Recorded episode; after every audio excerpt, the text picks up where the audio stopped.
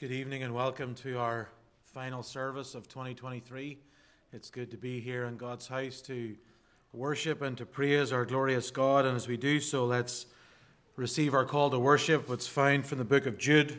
the book of Jude, reading from verses 20 to 23, where it says this But you, beloved, building yourselves up in your most holy faith and praying in the Holy Spirit, keep yourselves in the love of God, waiting for the mercy of our Lord Jesus Christ that leads to eternal life. And have mercy on those who doubt. Save others by snatching them out of the fire. To others, show mercy with fear, hating even the garment stained by the flesh before the presence of his glory with great joy. This is what we're about this evening perseverance of the saints. It's been a long year, it's been a hard year, and yet God has sustained us. And so, with those words from Jude ringing in our ears, let us take our hymn books this evening and let us raise our voices in song as we come to praise our great God as we sing together hymn 132. Hymn 132 Wondrous King, all glorious, sovereign Lord victorious, oh, receive our praise with favor. Let us stand and praise God as we sing hymn 132.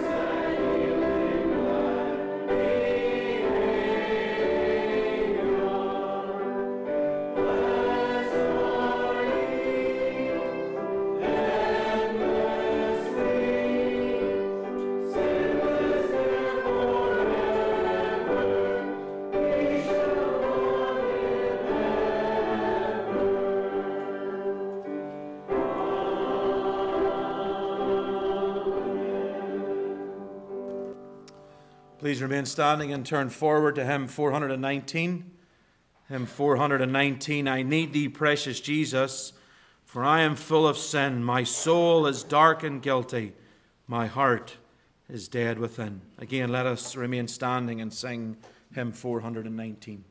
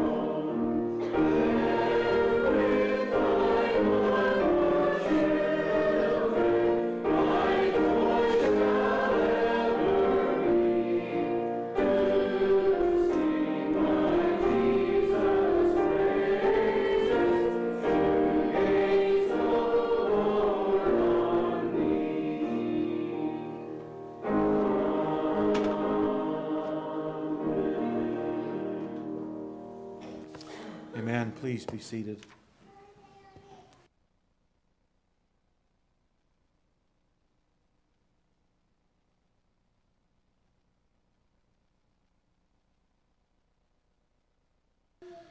Let us come now to God in prayer. Let us all pray.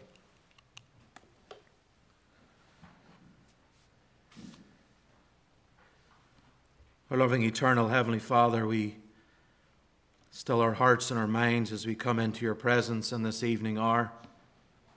We do thank you for this day that you have blessed us with already, for the fellowship of the saints this morning, for even encouragements this afternoon. And now, as we come again to bookend our Sabbath day together, worshiping and praising you, we pray that we would come in awe and adoration of the great God that you are.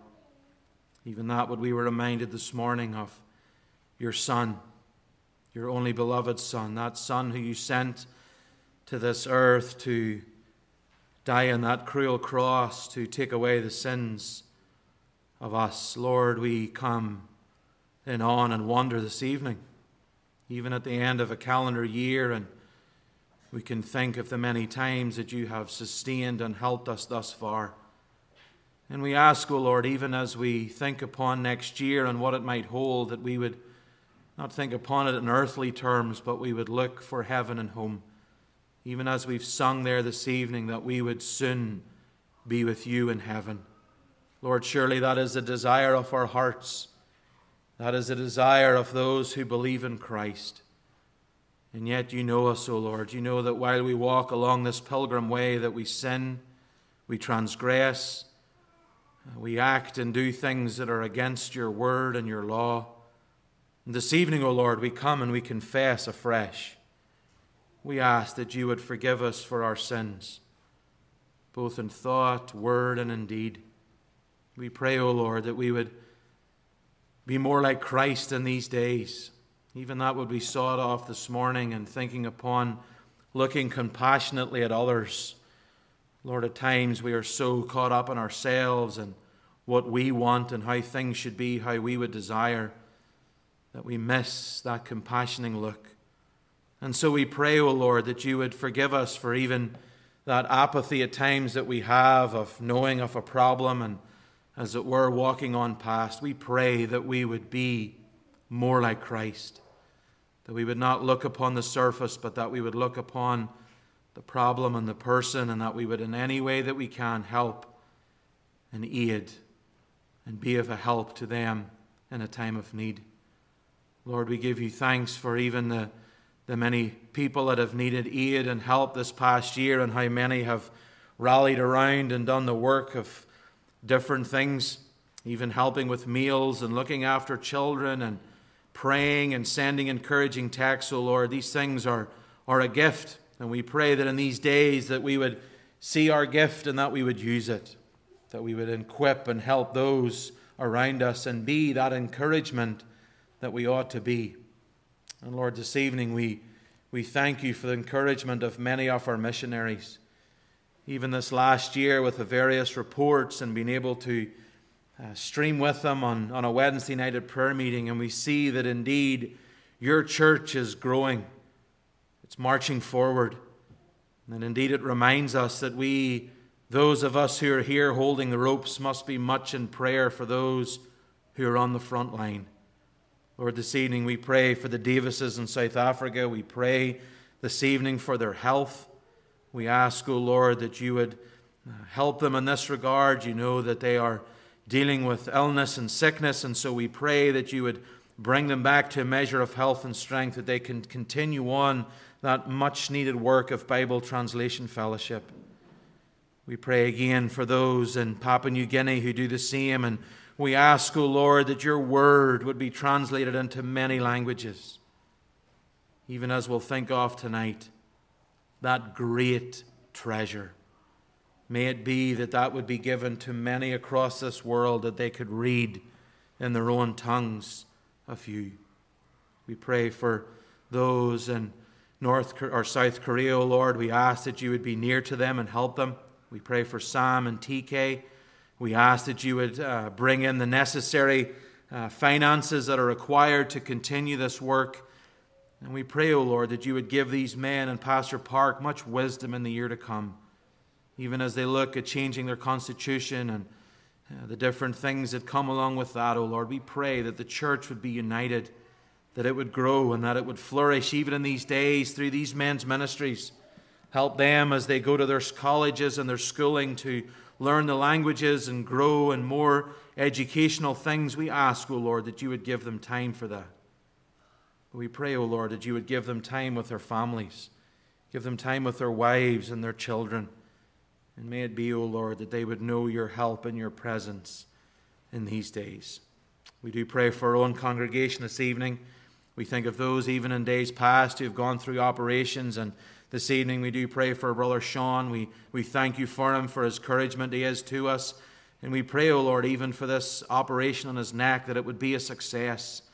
We know he's in pain and at times uh, unbearable. And so we pray that even this operation would come at a good time and that you would heal his body. And soon, O oh Lord, he'd be able to come again out to worship with us. Lord, we even think of the year coming and the many different things that will happen weddings, births, and, O oh Lord, perhaps even funerals. We ask, O oh Lord, that you would enable and equip us for each of these circumstances. That you now would help us as God's people, as it were, to be girding ourselves up for the year to come. And may we do so with our eyes fixed upon you.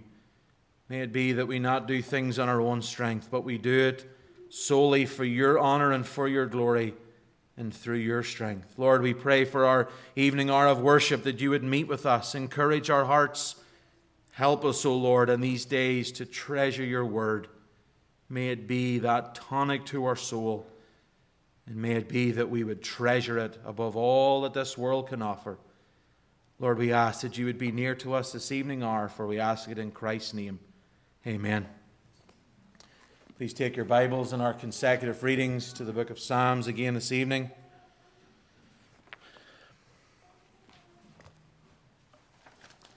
We're going to turn to Psalm 84.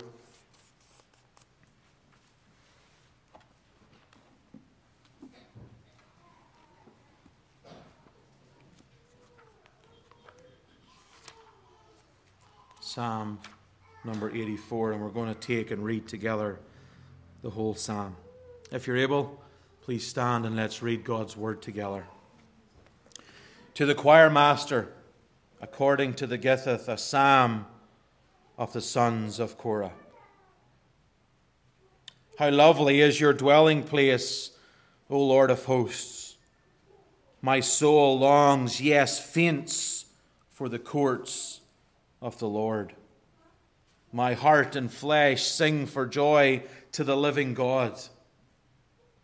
Even the sparrow finds a home, and the swallow a nest for herself, where she may lay her young at your altars, O Lord of hosts, my King and my God. Blessed are those who dwell in your house, ever singing your praise. Blessed are those whose strength is in you, in whose heart are the highways to Zion. As they go through the valley of Baca, they make it a place of springs. The early rain also covers it with pools. They go from strength to strength. Each one appears before God in Zion. O Lord God of hosts, hear my prayer. Give ear, O God of Jacob.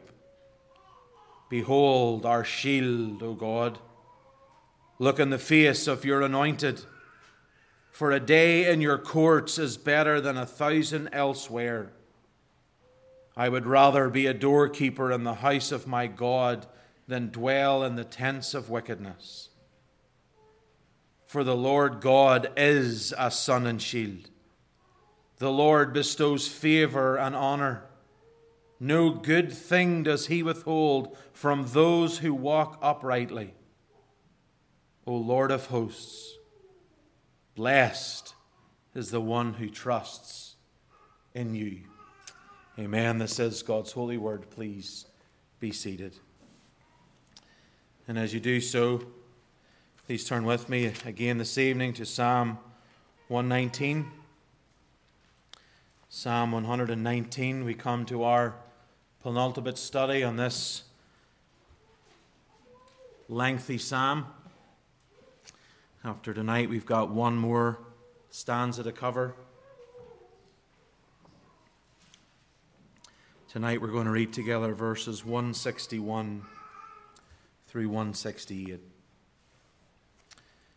Again, give careful attention to the Word of God. Princes persecute me without cause, but my heart stands in awe of your words. I rejoice at your word like one who finds great spoil. I hate and abhor falsehood, but I love your law.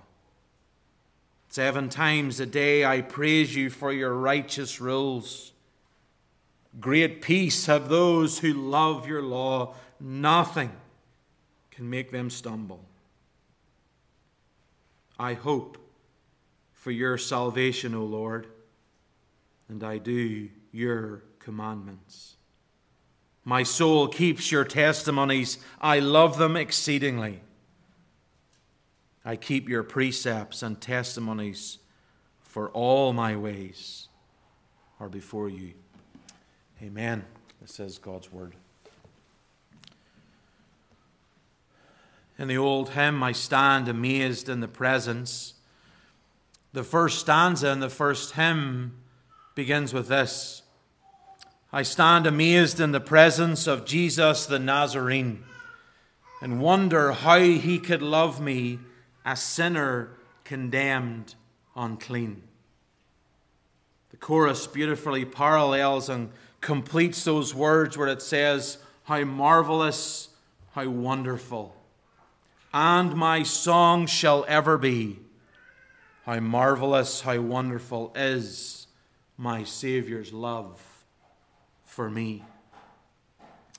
This evening, as we conclude 2023, I ask you do you know anything of this love of the Saviour? If you were to have a few moments of reflection, could you see in the last 365 days the love of God for you? Could you trace His hands through many different steps of your life as you've walked through each and individual day? Or, like so many, has the past year been a bit of a blur? Both for the Christian and the non Christian. At times, our lives can get so busy, so fast, so skimming around from place to place that we lose sight of many things. One this evening could be the love of a Savior for you. Because that love that the Lord gives to those of us who were condemned and undeserving, brothers and sisters, this evening is amazing. It's marvelous. And as you sit here as God's people, it's a reality. It's a wonderful reality. And so perhaps as those thoughts have been stirred up in your, in your mind this evening, there is only one proper response to this love it's to love Him in return and to stand in awe of Him. We began this morning thinking upon assurance. We began thinking upon the lack of assurance and where we can find it. We will not find it in and of ourselves. We will find it in Christ. And so, as God's people this evening, as we open up this stanza together, I want you to remember of the love of God. The love of God for you. Because in it, this stanza shows us our response. It should show us that we, as God's people, should love our God and we should love His Word. In verse 166, it says, I hope for your salvation, O Lord, and I do your commandments. the love of God, and the doing of God's people. We do not obey God to be accepted. We do not believe in a works religion because, like I said this morning, our works are trash. We obey because we have been accepted. We do not obey to be loved, we obey because we are loved first. Genesis to Revelation and all the pages in between and throughout this Psalm 119 reminds us that we love because He first loved you. Because that love, the love that John writes about in John 4, the love that we have here in Psalm 119, it prepares us it prepares us for the realities of life that we must be ready to face. At 12 o'clock tonight, when that second hand reaches 12 and we walk into a new year, are we ready? As God's people, are we ready to face the realities that are coming our way? Last year, we stood here and we said the same thing. And none of us had any idea what that year would bring forth. pain, suffering, stress, and at times it seems like it's never ending.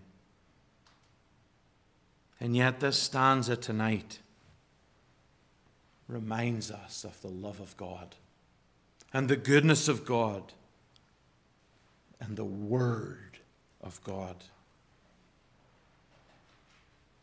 It reminds us here that the world can come at us from any which way, and yet He does not move. He stands firm. He rejoices in the worth of God's word, and repeatedly, over and over again, he praises God for his word.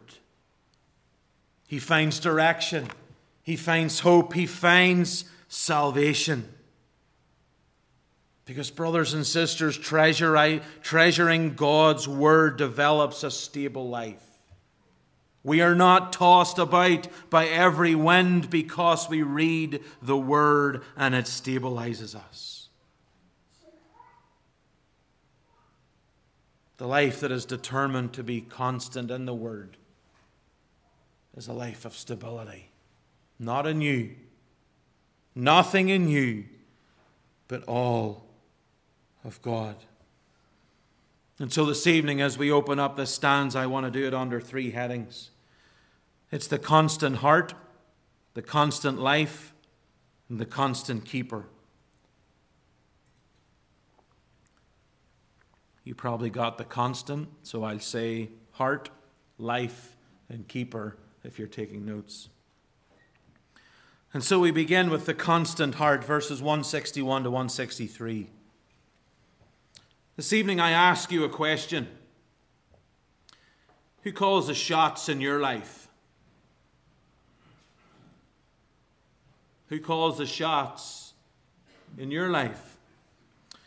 For the psalmist, clearly in verse 161, it was not the rulers of this world. Even their persecution does not deter him from who he loves. God's word alone directs and helps him.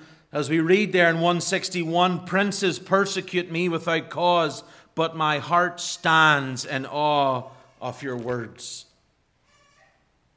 These princes hated him, they persecuted him. The psalmist writes, without a cause. No just cause was given. Princes are appointed to protect the innocent, are they not? To, to avenge the oppressed. And yet, here, the psalmist is persecuted for absolutely no reason. But as he does so, as persecution comes across his way, his heart stands in awe of God's words. How could the writer stand up under such powerful pressure? How could he maintain his testimony when, when princes were persecuting him without a cross? That ever happened to you? You ever been falsely accused of something? Wrong things said against you that you know you're innocent of? Our hearts maybe doesn't do what the psalmist writes here. We don't stand in awe of God's word. At times, we want vengeance. We want to go back against that person, but look what the psalmist does. He doesn't begin, as it were, to fight back or bite back. No, he stands in awe. This awe is because of the great and mighty God who brought him and the creation into being. It's the same one he will stand in awe against at that final day, that day of judgment. The psalmist is in awe of God in God's word. He's not in awe of anyone or anything else. The psalmist could have been rightly overcome with fear because these princes are coming at him but yet he stands resolute. Luther puts it this way Let goods and kindred go, this mortal life also. The body they may kill, God's truth abideth still, his kingdom is forever. In our day, and in our generation, princes and rulers and judges and different boards that we stand in front of may persecute us without a cause. They may ridicule us. They may slander us. They may say all types of evil against us. What are we to do? Read the Word of God. Stand in awe of God and His Word. The days are coming, in fact, they're here, when preaching and teaching the truth will put us in jail. We speak out against all the different acronyms that are out there LGBTQ, there are many more. We speak against gay marriage. We speak against abortion. We speak even against false teachers in our day. And we will be persecuted. What will we do? Let goods and kindred go. This mortal life also. The body they may kill, God's truth abideth still. His kingdom is forever. We need to stand firm in these days, brothers and sisters, and stand in awe. Stand in awe of our great and glorious God. Because when these princes do come to persecute us, we won't be able to stand ourselves. We will need that which Shadrach, Meshach, and Abednego had in that fiery furnace. We will need Christ with us as we walk through those trials. And so, even in this first, this first verse that we've looked at, may the Word of God and, and, and God Himself continually hold supreme power over our hearts above all else, no matter what may come. Because that word that he stood in awe of, in 162, he says, I rejoice at your one like one who finds great spoil. Awe of the word of God promotes rejoicing in that word. The psalmist rejoices because he found God's word to be that great treasure or that much spoil. These words together are something like we can, we can have in our day in our minds of those pirates of old. When they plundered and they got all the silver and gold. And even Disney, as we watch it and we see those movies, we see the smiles on their faces. And yet, that's things of this world. How much more the things of God when he finds great treasures in the God's word, it fills him with joy. He rejoices at the very word of God. It's much better than any booty from any battle. It's much better than anything that this world has to offer. That which is on your lap is the great treasure. I ask you, as I've asked you many, many times, do you, do you rejoice at God's word as one who has found great treasure? Do I? Do I look at the Word of God as one who has found great treasure? Tomorrow morning, as you wake up, some may be a little blurry eyed if we stay up to 12. Those of us who are older, no chance of making that. I've already celebrated it in the UK. It's done, eight hours ahead.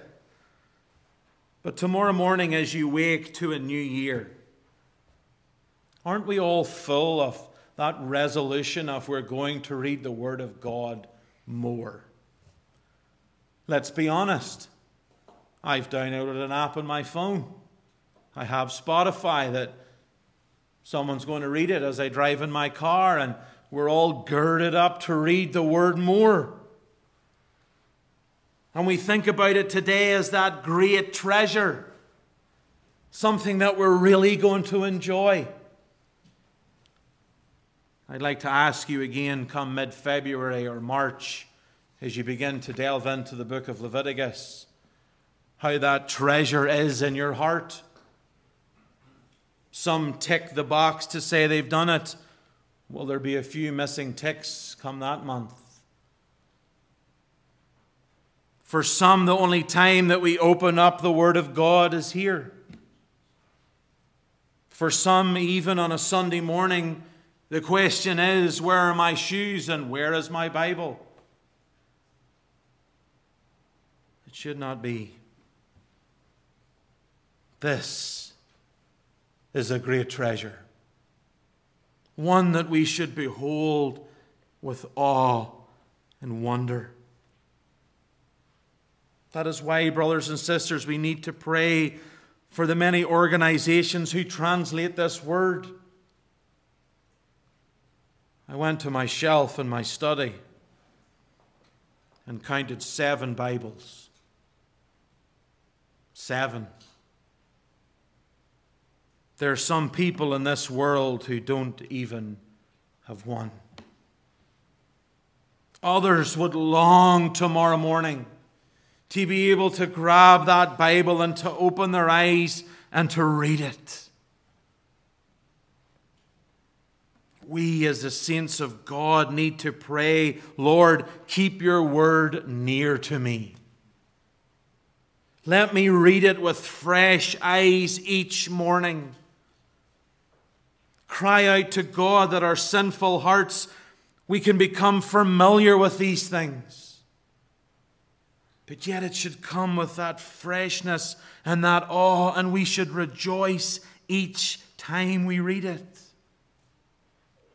I'm not standing here like a saint saying that each time I open up the word that I'm jumping up and down rejoicing. But yet it should have that sense within us. We should take the word as someone who has found that great, great treasure should live our lives according to it. He goes on in 163 was it were to flip the coin. And he says, I hate and abhor falsehood, but I love your law. This verse is one that in our day people would not want read. It has the word hate in it. In the days we live in, it's a word that you're not allowed to say. We say it. I hate and abhor falsehood. What is falsehood? Well, if you Google it, it will tell you that's a, a fib or a lie or an untruth referring to something untrue or incorrect.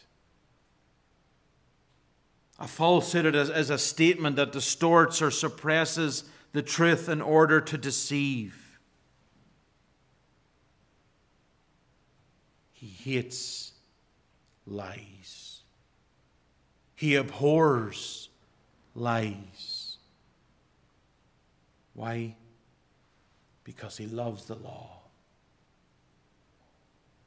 He has found absolute truth and will no longer accommodate the deceptions of man. And this love comes because God, in and of Himself, is true.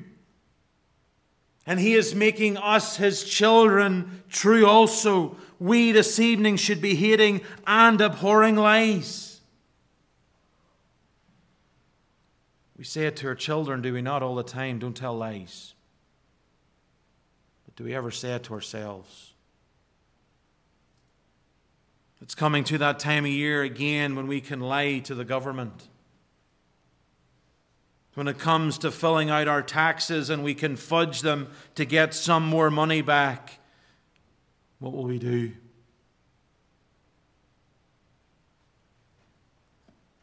When your parents ask, Did you do what was asked of you?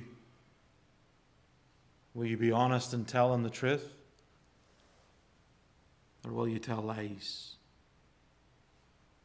Will you abhor falsehood and tell the truth, even though it may expose more?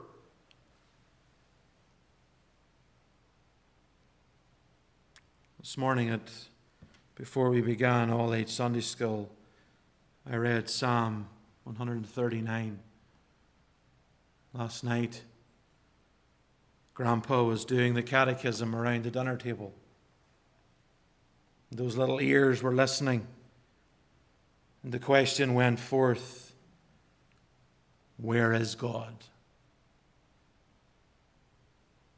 When it comes to filling out that tax form, God is everywhere. When it comes to telling your parents, Did you do what was asked of you? God is there. When it comes to going into the cookie jar and picking out one and you take three, God is there. We need in our days to be people of honesty and integrity because God is everywhere. God knows our hearts, He knows our minds. We can fool each other. We can fill one another. We can deceive one another. We cannot deceive God. And so, as you go next year to fill out your tax forms, remember this. Children, when your parents ask, What did you do? remember this verse I hate and abhor falsehood, but I love your law. Because, secondly, the psalmist goes on to speak of a, a constant life. You see, such love for God's Word, such love for God Himself makes Him worship. And it's not just once that He worships. The Bible here says, Seven times a day I praise you for your righteous rules. Throughout the day. It's a poetic way of saying, I praise you all the day long for who you are, God, for the word that you have given us, for the instructions contained in that word, and the commands that guide and direct us. Praise is the psalmist's weapon here against his persecutors. Praise for the Lord's word, which he loves, and it fills his heart, and he rejoices. It's that song when he does wrong and he is in awe of the law of God. He rejoices. He praises his God seven times. The Bible speaks of seven being that number of perfection. And Matthew Henry, in his commentator, commentator, commentary, it's a hard word to say, paraphrases this thought perfectly or constantly, I praise you. Perfectly or constantly, I praise you. Why? Why such an outpouring of devotion? Because of God's divine word that directs his actions. God is a good God. God is a faithful God. And God is worthy of our praise constantly. Not just on a Sunday. Not just at 10:45 and 5 p.m. He's worthy of praise throughout the entire week. When last did we stop on a Wednesday or a Thursday to offer praise. When the week is difficult and we're tired,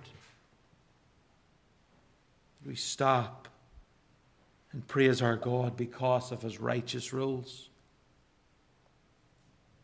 Doesn't mean you stop working and you tell your boss, sorry, I need half an hour to praise God here. It's not what I'm saying. But praying to him, meditating upon what you've read that morning, muttering those words that you've read offering praise to our great God. Because 165 goes on to say, Great peace have those who love your law, nothing can make them stumble. The Word of God brings great peace. That, that meaning of, of wholeness and security. That which we thought of this morning that comes through the Lord Jesus Christ. The Word of God brings great peace. When you're walking through a storm and you're walking through a trial, what is it that, that girds you up? It's the Word of God. It's someone sending you a scripture verse.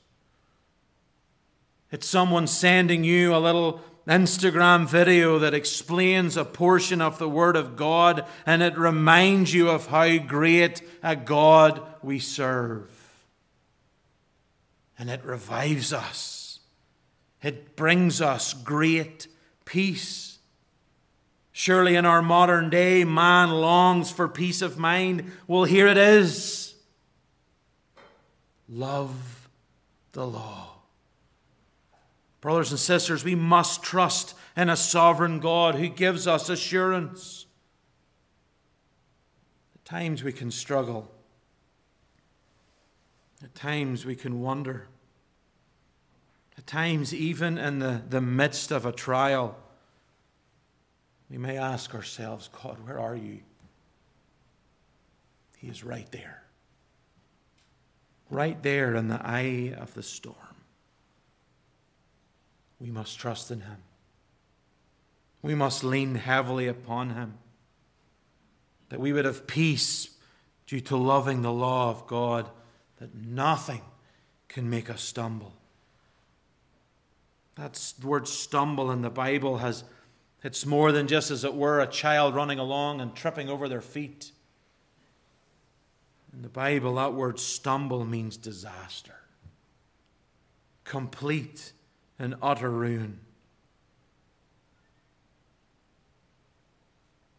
The idea is that the, the constant against temptation, the constant against trials and tribulations is what? To love God's law.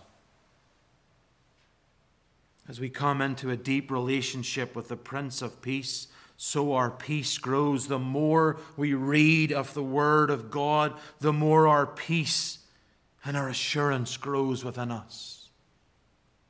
Because of Him.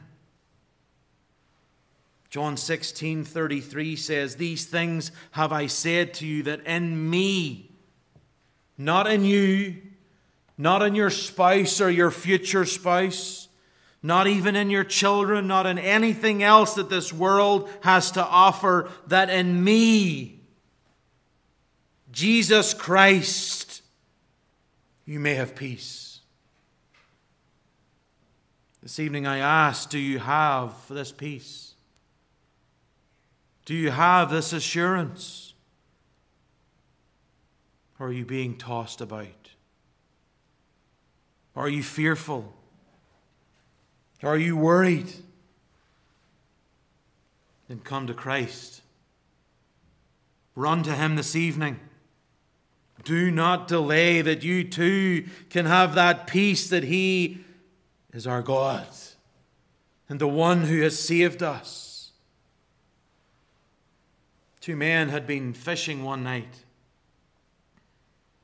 The night began to fall. And as they headed back towards land, that more experienced seaman, he got sleepy and he went to sleep. And he turned the helm over to his less experienced friend, shall we say.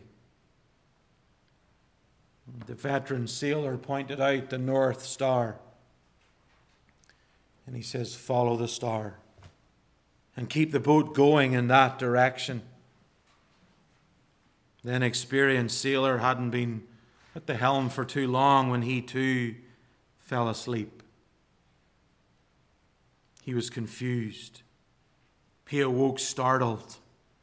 He was worried. He didn't know what to do, and he shook his friend frantically and he says, Wake up and show me another star that I can follow it because I've lost the first one. That's us. When the disciples were in the garden and Jesus was about to take that cup and drink it, what did he command the disciples to do? Watch and pray. At times we can become sleepy. At times we can become haphazard in our Christian walk. At times we can become like that doubting man and we fall asleep. And when the trials and the tribulations come, we awake completely confused, wondering what to do.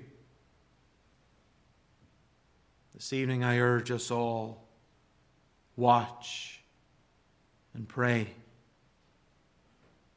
Many people today are looking for something new to guide their lives. They've lost that standard of God. They have lost what God, who God is and, and what He is about. They regard that treasure of a book of, his, of the Bible as that relic of old. That old fuddy duddy book that's full of just laws and it's totally irrelevant to today. They've lost it. And as it were, they've given up. God's standards are more constant than the North Star could ever be, more than, than the very laws of gravity themselves. They aren't laws like the traffic laws that we have, or even the laws in our land that tell us what side of the road to drive on. The violation of God's commands brings destruction. It brings chaos to society. Do we not see it in these days? But to observe His words brings comfort, it brings great peace, it brings the peace to those who love the law. Do you know this peace this evening? Do you know anything of the great peace? That the psalmist speaks of.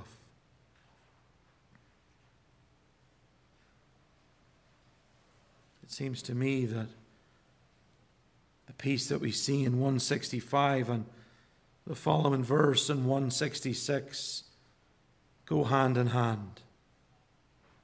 God's word demonstrates a sense of hope in God's salvation, which we find in that next verse. Great peace have those who love your law. Nothing can make them stumble.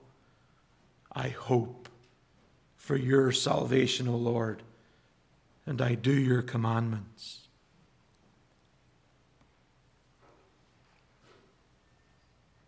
God's help here is viewed as deliverance from great hazards and problems. It may here refer to that final salvation of heaven. And while we're on this earth, while we walk this pilgrim path, do we not want hope?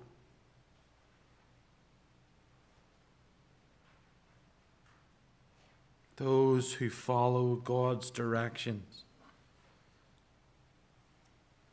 Those who love the law experience that hope for the future. As you get older in your Christian walk, it's like that hill suddenly becomes very steep. And yet, here, here is the hope. Here is that perseverance to the end the hope of salvation of our God. And as he observes God's commandments and or God's directions, he finds the hope of God's salvation, that deliverance, showing us that indeed God is true to his word. Because, thirdly, we see the constant keeper. The writer then said he observes God's testimonies out of his love for them in 167. My soul keeps your testimonies, I love them exceedingly. And that repetition of terms keeps the beginning of verses 167 and 168, and it keeps them together. My soul keeps your testimonies. I love your precepts and your testimonies. I love them exceedingly, for all my ways are before you. It repeats itself. Why? Because we leak. We're like a sieve. If I was to ask you to go back 16 months to when we first began this study and ask you for the three points, I wonder how many would remember. I probably wouldn't, and I'm the one that preached it. But we leak, and we forget, and we stumble, and we, as it were, stagger our way through this earth. And so the psalmist, in his goodness here, it's not like he has a stutter or he needs to, you know, get it out twice. He needs us to hear it twice. My soul keeps your testimonies. I love them exceedingly. I keep your precepts and testimonies, for all my ways are before you. You see, the more that we see the great riches of the Word of God, the more our love for it will grow. This writer wants to please God by keeping and obeying his precepts. All his ways are before God. What is the motivation for keeping your testimonies, for loving them exceedingly, for keeping your precepts and your testimonies? Why? Because God sees him and God knows him, and God walks with him. It all ends in that final few words For all my ways are before you. All his ways. All his ways, all his walk, his life, his conduct, his thoughts, Everything that he does is before God.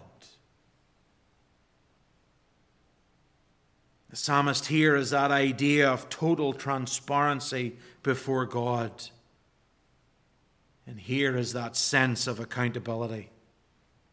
But it's also that sense of God's guidance. When you're alone,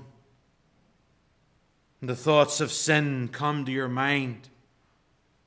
When you open your laptop or your phone with the intentions to, to study with great intentions, or perhaps it's to read something on there, and boom, in a moment, something flashes up, or you go somewhere you shouldn't.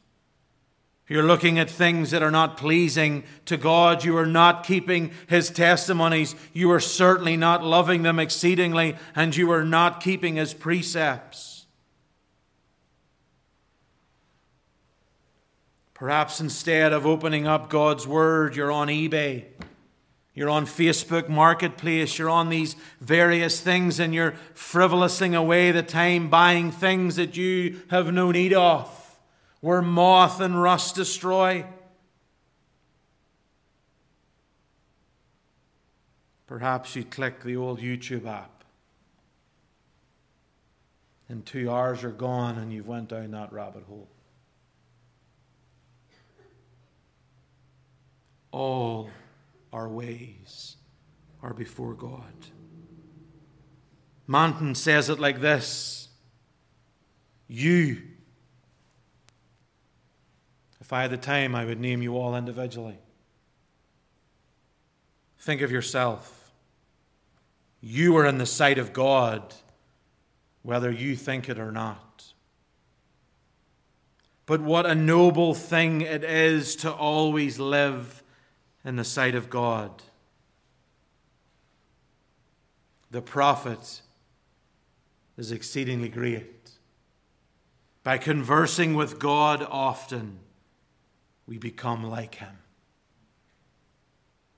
You are in the sight of God whether you think so or not.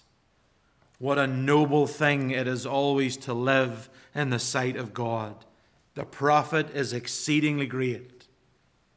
And by conversing with God often, we become like him. My soul keeps your testimonies. I love them exceedingly. I keep your precepts and testimonies. Why? because you are in the sight of a holy God.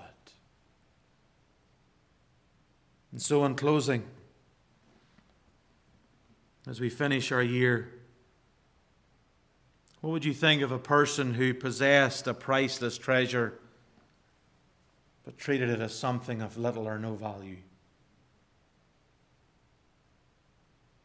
That's the way many people treat the Word of God. They don't study it.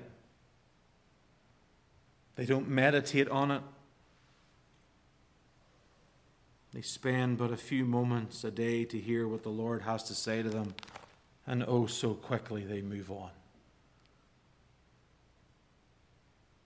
The psalmist here stood in awe of the Word of God. That should be the same of us this evening. It certainly was the case with Job when he said in Job 23, I have treasured the words of his mouth more than my necessary food. When was the last time we went without bread and water to facilitate a time reading the Word of God? But how do we do any of this? How do you walk into next year?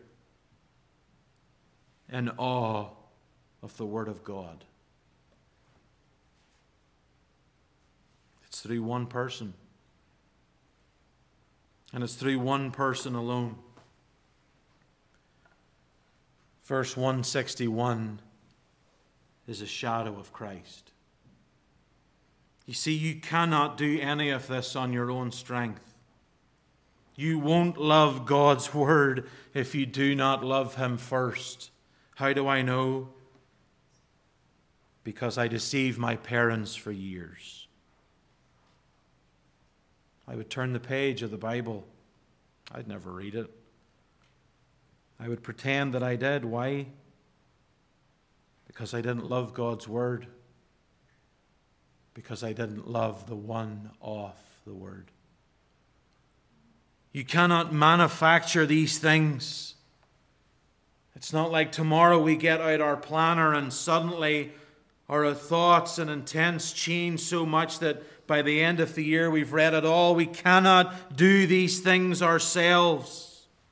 We do it with a love for the one who first loved us.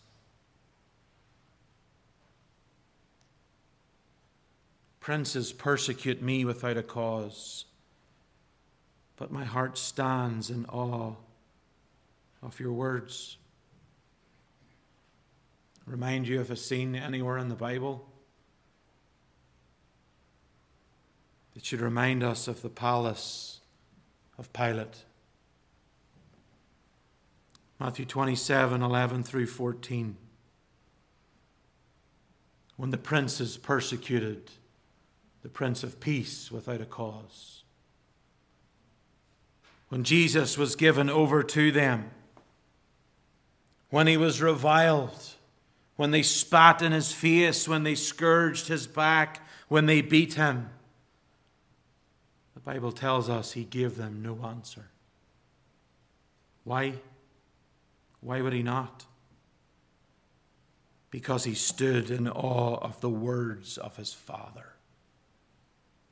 I will put enmity between you and the woman, and between your offspring and her offspring. He shall bruise your head, and you shall bruise his heel.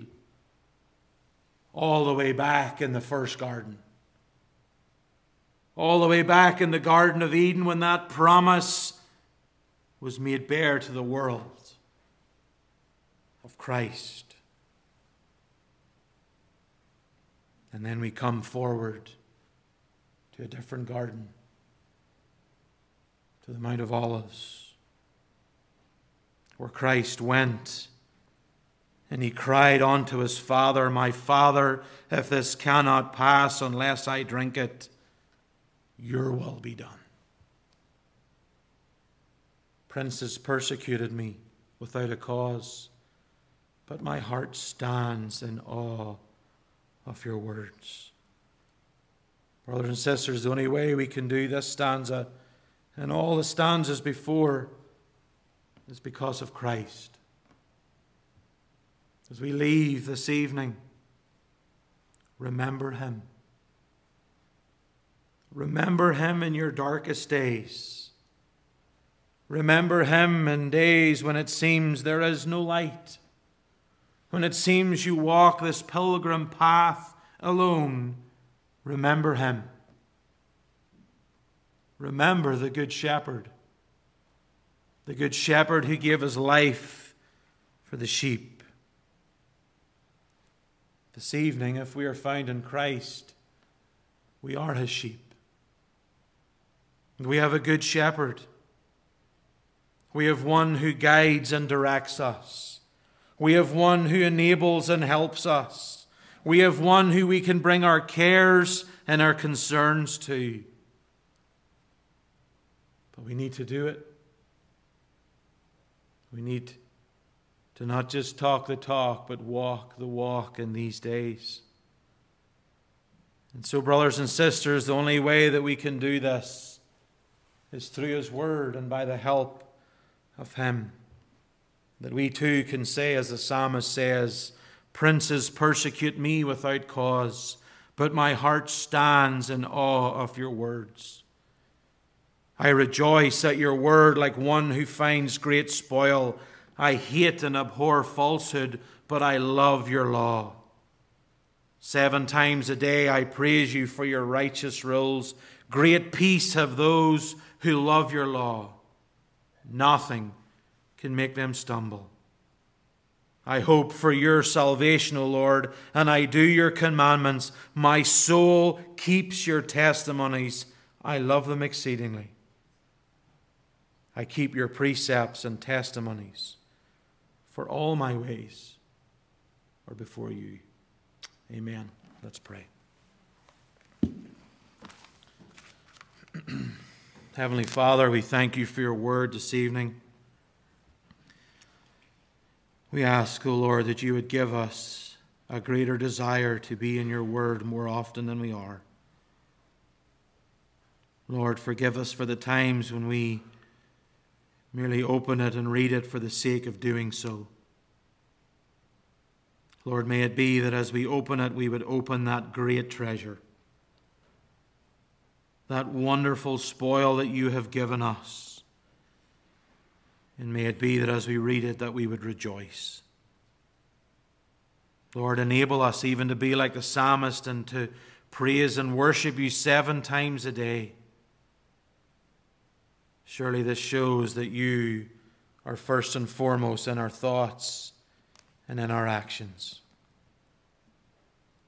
And, O oh Lord, remind us this evening that indeed you are before us, that you know what we say and what we do.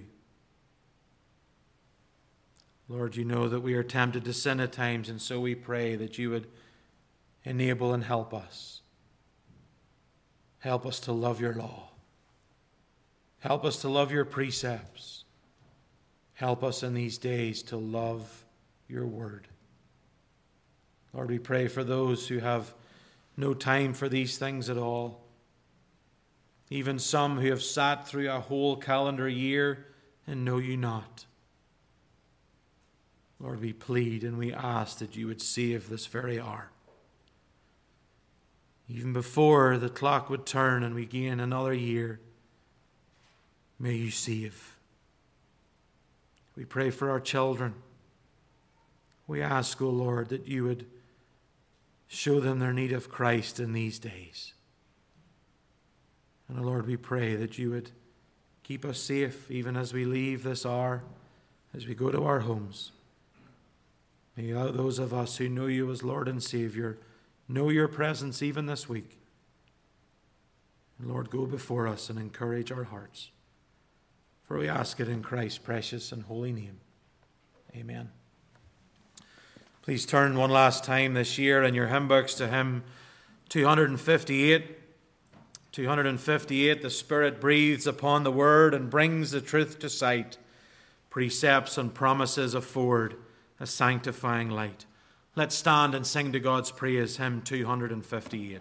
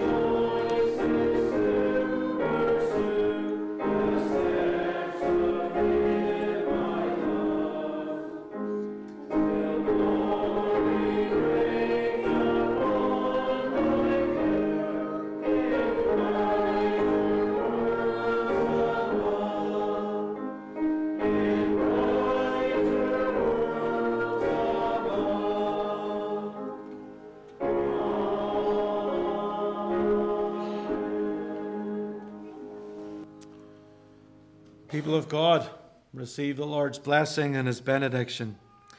The grace of the Lord Jesus Christ, and the love of God, and the fellowship of the Holy Spirit be with you all.